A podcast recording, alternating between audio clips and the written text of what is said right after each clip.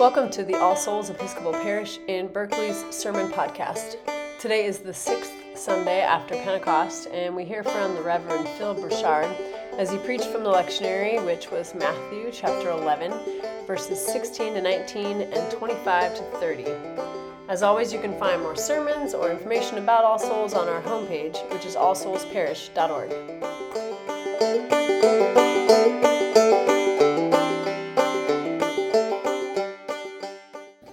have this distinct memory from many years ago of a conversation with a mentor of mine, Julie Graham. We were walking through the streets of downtown San Francisco. It was the late 1990s, and it was a sunny day, which means that it could not have possibly been during the summertime. And to this day, I remember it being uh, a free flowing and a, and a heartfelt conversation. And at one point, we were talking about friends of ours, uh, a gay couple who had just had their union blessed. It was actually at that service that I received my call to the priesthood, but that's a story for another sermon. At the time, blessings of same sex unions were on the leading edge of where the church was, and about a decade from where the state would be. And as we were walking, Julie, who was a wise and discerning Episcopal priest, asked me how I felt about same sex marriage. Now, this was about 25 years ago, but it feels like several centuries in the past. I said that there was something about marriage that felt different to me. Civil unions, yes, but I wasn't there yet for same sex marriage. Then, in a gentle and kind tone,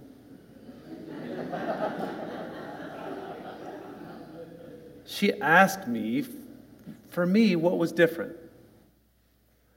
I don't remember actually what my reasoning was only that I had some reasons, probably several of them, and that we began to talk. And that each time when I held up one of those reasons to the light, that reason started to fade away. And I still remember how loving and generous her questions felt, and how patient and kind she was as I talked my way through them.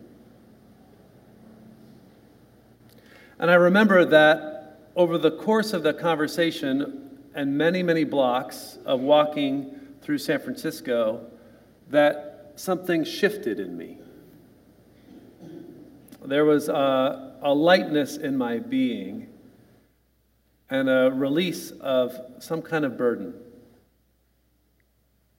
At the end of the walk, I realized that the sacrament of marriage that I would one day live into with my wife Sarah, that this recognition of a sacred way of living was actually a reality that belonged to everyone, not just a man and a woman. It was like an obstacle within me had been removed, but somehow not by force. And because of that, something new was being revealed.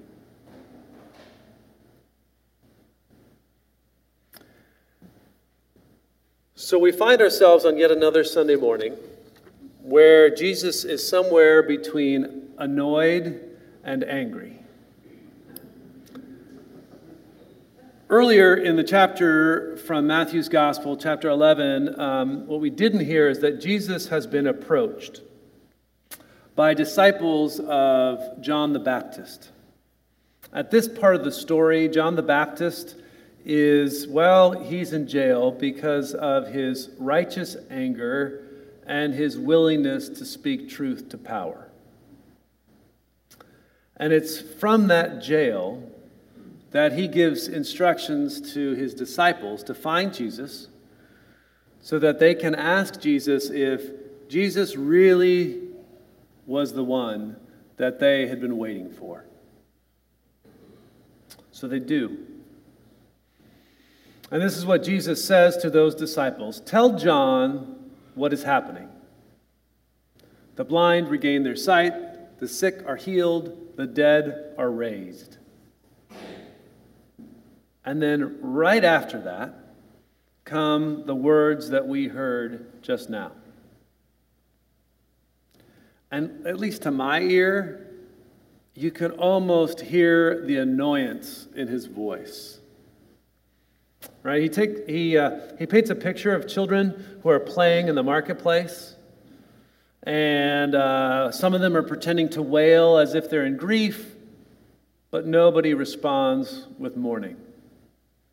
And they're, they're playing the flute, but no one is willing to dance. And he uses that to express his frustration about the generation of people who would not listen, not listen to John or to him. I think it's really important uh, that we be clear here about what Jesus means by this generation. Because I do not believe that it is specific to, say, the century, uh, the generation of first century Jews living there in Palestine. You'll find the same hard heartedness, the same internal resistance in every human generation. In Scripture, you'll find it when the people of God create golden idols while they're waiting for Moses to come down from the mountain. You'll find it when the people of Israel later chase after imperial domination, when they're sure they want to have a king. And you'll find it when the prophets warn the people of Israel about the inequities that they are willing to live with.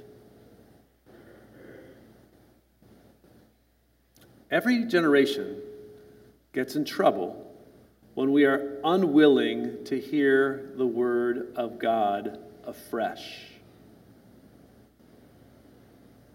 Those religious authorities in the first century, all faithful followers of Torah, they didn't trust John's fiery warnings.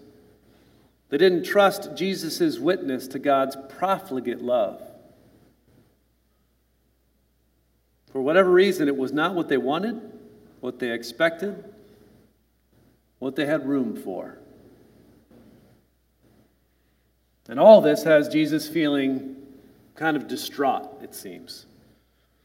And his anger spills out in two directions.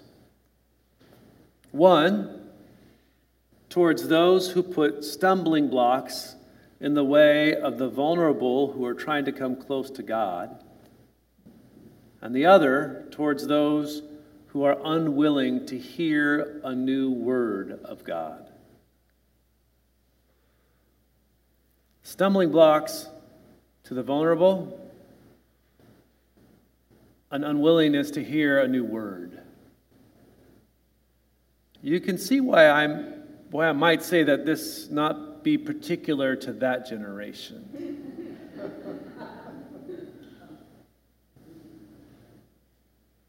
So, what are we? Participants in this generation, what are we to do? How are we to live? Well, thank goodness for the second half of our text. In the second part of our passage, it seems that the, the tone of Jesus' teaching changes. Now, it could be that uh, the writers of this gospel take words from a different teaching and place it here. But it also could be that he is done directing his anger at those who have authority but are misusing it. It's as if he looks around at the audience. It's almost like his focus changes and he sees in front of him the people who are there and what they need to hear. And remember now, in, in Matthew's gospel, the crowds as opposed to the religious authorities, the crowds are often really open to his teaching and his healing, even if they seem like they're lost, like, uh, like sheep without a shepherd. It's as if he sees them and then begins to teach them about those who reveal the truth of God. And once again, Jesus confounds expectations. Because the revelation of God is not found in the wise or in the intelligent or in the learned, but in the childlike, or to borrow from Buddhist teaching, those with a beginner's mind. It's not that Jesus is anti intellectual, it's just that he knows that we can get in our own way. We can work everything out for ourselves and leave little to no room for a simple truth in front of us. Essentially, Jesus is saying, Be careful. Be careful when you're sure that you've got it all figured out. And pray that you have someone like Julie Graham who is willing to be curious with you until you are able to unlearn and relearn the ways of God. And then somehow, this way of unlearning, of beginning again, of being childlike, of perceiving where God is now, somehow it is known through a tool that was known for burden and subjugation a yoke. Yokes are what you harness to beasts of burden and sometimes to other humans so that you can plow a field or cart your goods. How could a new way of life be known through such a tool? I believe it's found in how the tool is used or what the tool asks of us. Because fundamental to this way of binding ourselves to God is the stance of our Messiah, which is characteristically gentle and humble of heart. To be frank, that's not always the kind of Messiah we want. But that's how you'll know you're living under this yoke. It's how you know that the people around you are living under this yoke. When our words and our actions are grounded in gentleness and humility. That's what my mentor Julie showed me some 25 years ago. She didn't try to argue with me or shame me or even persuade me. She instead listened to me, was curious with me, helped me see the obstacles within me, and guided me to a new openness of mind and heart and soul. I believe we are really, really hungry for this in our generation. Because in our own time, in a time when we place obstacles in front of the vulnerable, and we resist hearing a new word from God, I believe we are all yearning individually and collectively for a new way, a more whole way of being. Our teaching today is that this new way of being is found when we yoke ourselves alongside Jesus. And that somehow, even in the most difficult of times, when life feels bleak, perhaps even impossible, it is in this yoke of gentleness and humility that we will find our rest, the rest for our souls.